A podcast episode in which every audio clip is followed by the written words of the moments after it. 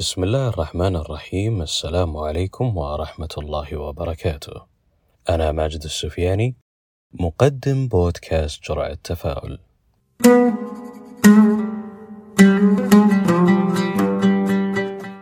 العمل ومواكبة المهام اليومية والمواعيد النهائية والجد والاجتهاد سواء في وظيفتك أو عملك الخاص أو أي مسؤولية أخرى هو أكيد لتحقيق أهداف معينة وتحقيق هذه الأهداف من الممكن أن يفتح أبواب لأهداف جديدة تتطلب منك الاجتهاد والمثابرة مرة ثانية وهكذا.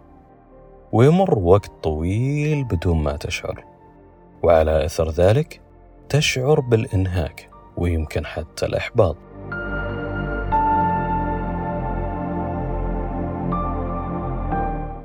الكثير من الناس يتفقون على أن الاجتهاد والعمل الدؤوب عامل مهم من عوامل النجاح. ولكن الكثير من الناس أيضا نسى أن إعطاء النفس حقها من الراحة والاستجمام بين معركة تحقيق أهداف والمعركة اللي بعدها هو عامل من عوامل النجاح أيضا. التوقف عن كل النشاطات المتعبة بشكل كامل لوقت كافي يجدد نشاطك الجسدي والعقلي والنفسي واللي هي أصلا تعتبر الوقود اللي يدفعك لتحقيق الأهداف المرغوبة والمنشودة واللي أنت من الأساس تصحى من نومك كل يوم لتحقيقها. بما أنه لك أهداف تسعى لها لا تستميت وتجهد نفسك بشكل أكثر من اللازم لأن في ظاهر الأمر نتوقع أن على قدر التعب تأتي الثمرة. وننسى أنفسنا وتتعب نفسياتنا وأجسادنا وننسى أيضا أن الراحة تجدد الإبداع وتحسن الإنتاجية ويجعلنا نتخذ قرارات هامة بشكل أفضل.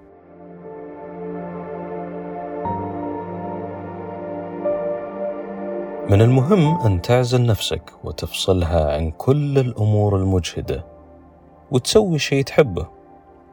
سافر ارسم اقرأ كتاب تنزه مع الأسرة والأصدقاء ممارسة أي نوع من أنواع الرياضة ألعاب الفيديو وغيرها الكثير.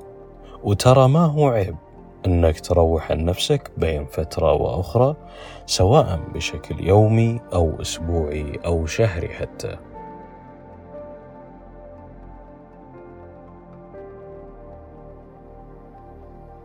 نقطة مهمة لازم ننتبه لها وهي أننا نفرق بين الراحة وبين الاستسلام. وتكمن أهمية الراحة في أنه نشحن طاقتنا من جديد عشان ما نقع في اليأس والإرهاق والتوقف التام عن الاستمرار بالشيء اللي حنا شغالين فيه بسبب المجهول الهائل لدرجة أنه يكون مفرط. لازم ننتبه أنها استراحة محارب ولا زال لقبك فيها هو المحارب ومو اليائس أو المنسحب أو المهزوم. ومعنى هذا أنك لا زلت في الميدان ولازم ترجع مرة أخرى بطاقة جديدة وإبداع أكثر وسعة إنتاجية واسعة جدا أو على الأقل ما يكون أدائك أسوأ من قبل. لكل إنسان طاقة. إذا تم استهلاكها باستمرار تنتهي وتنفذ. وهذا الشيء يترتب عليه الانسحاب والاستسلام. لازم نكون أذكياء وحنا في رحلتنا لتحقيق الأهداف اللي نبغاها ونروح القلوب ساعة بعد ساعة. ولا نجعل رغبتنا الشديدة وحماسنا المتقد يكون هو أول سبب يعيق تقدمنا ويمكن يقصينا من رحلة تحقيق الهدف بشكل نهائي.